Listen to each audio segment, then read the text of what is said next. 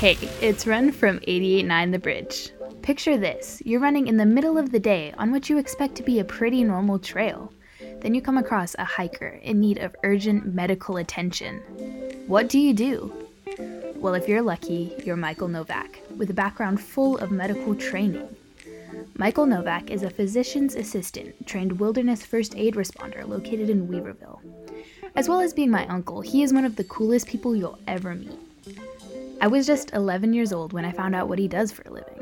From then on out, I knew I wanted to be just like him when I grew up. I have not only had multiple conversations with him about how to become a medical professional, but how to best honor yourself in the world we live in. Thank you so much for joining me today. Yeah, well, thank you. It's my honor. I uh, felt very privileged when you gave me a call. So I think it's really cool and exciting, and I'm happy to share whatever little bit I know uh, with you. So thank you. You're a physician's assistant. Can you kind of talk about what that is? Yeah. So physician assistant is what they call it as sort of a mid-level practitioner. It was a career that started actually with uh, medics coming back from Vietnam who had quite a bit of medical training, um, but necessarily weren't go on to the next level and be an MD or a DO, but they had more training than than a nurse and so they they fell into this middle ground and that's sort of where the physician assistant career started. You you do a lot more than a nurse would um, and depending on your what we call a scope of practice. It's a, it's a really cool career you know deciding to go to med school or go to pa school. You talk about how they're kind of a step under a doctor. So what is really like the big difference between being a physician's assistant and being a doctor that's a great question. I get asked that on a regular basis. Um, so your schooling is different. For medical school, it's it's a four-year program, usually two years of what we call didactic work, which is book learning, you know, classroom, and then you have two years of rotation. In PA school, it's usually a year of didactic, a year of book work, and then you do a year of rotation. So it's it's sort of medical school condensed. You're required to work under a physician's license. A lot of times you start to do a lot of the very similar things. I do my own suturing, my own casting, my own joint injections, my own biopsies. And that's really cool. You can still kind of pick like what field within the medical field like you want to focus on. So you could have like a dermatologist that's a physician's assistant. Absolutely. Have you ever thought about switching kind of what your specialty is in? I knew in the end I wanted to do rural primary care because I like the idea of sort of treating everything and having to know a little bit about everything.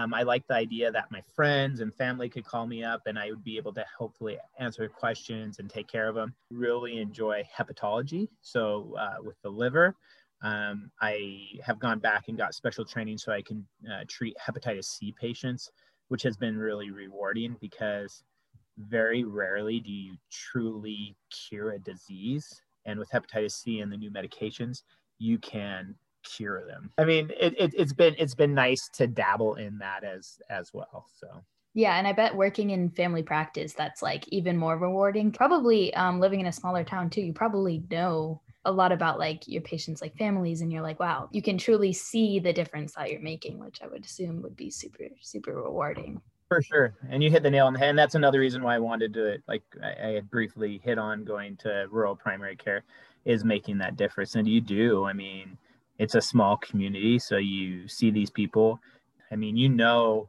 this person's grandparents you you know their kids you know their you know somehow you're you're tied in with them which is really neat and super rewarding, but adds another ounce of pressure. This kind of like plays into the next question I wanted to ask you is how has the medical field impacted your overall view of the world? Uh, I can say it's been eye opening in multiple facets. You see loss every day. So it gives you a little bit a reality check and a grip on just how lucky you are and a grounding check on just, you know, life in general and how you know special it is and how fleeting it can be on a political level you know our our healthcare system i do feel is broken um, mm-hmm. i i see it every day so i see people who cannot get their meds who aren't taking their meds because they can't afford it they don't you know they they can't get insulin because they can't afford their insulin. And just seeing sometimes how our healthcare system fails is hard. And you know uh, because i am in the healthcare field everybody asks well what's the answer? You know socialized medicine is it is that where we go? You know where everybody you know you have universal healthcare and without getting too deep into the politicalness that subject but that's a that's a hard one too because there's downfalls there as well. It's interesting to be in the medical field and see both sides and realize there's two sides to the story but not really knowing exactly you know what the best option is. So we're kind of talking a lot about like the negative parts of it and i think that's really good it's a really good conversation to have. But also just want to know like what keeps you going in your job? You see a lot of loss you see a lot of people who are dealing with hardship. How do you get past that my job i i feel so rewarded at um, you know yes it's difficult. Yes it's long hours. It can be stressful. But you know my litmus test is hey is this how i would want my family member treated? Mm-hmm. and so if i can go to bed and look myself in the mirror and said hey i did everything i could today it's going to be super rewarding. You know people come in and are unbelievably appreciative especially in a rural area. I've had people bring me in chickens and eggs and fish and venison and like everything everything under the sun you can imagine because they're so appreciative especially people who don't really have that much. For them to be sharing what they have is very rewarding and makes you feel you know understand just how appreciative they are. Speaking on leaving your mark what kind of advice would you pass down to people who are aspiring medical professionals so i think that i would say i would hope people are going into it for the right reason all you're chasing is a dollar, then you know, I don't think you're going to ever be happy in anything you do. You know, I don't think there's any utopic career. I think that everything has pluses and minuses. And so I wouldn't say that being a physician's assistant isn't just absolutely across the board tens. Um, but I can say it's it's for my lifestyle and what I wanted, it was a really good fit. And I, I would if I had to do it, I would this would be a career choice that I would do again.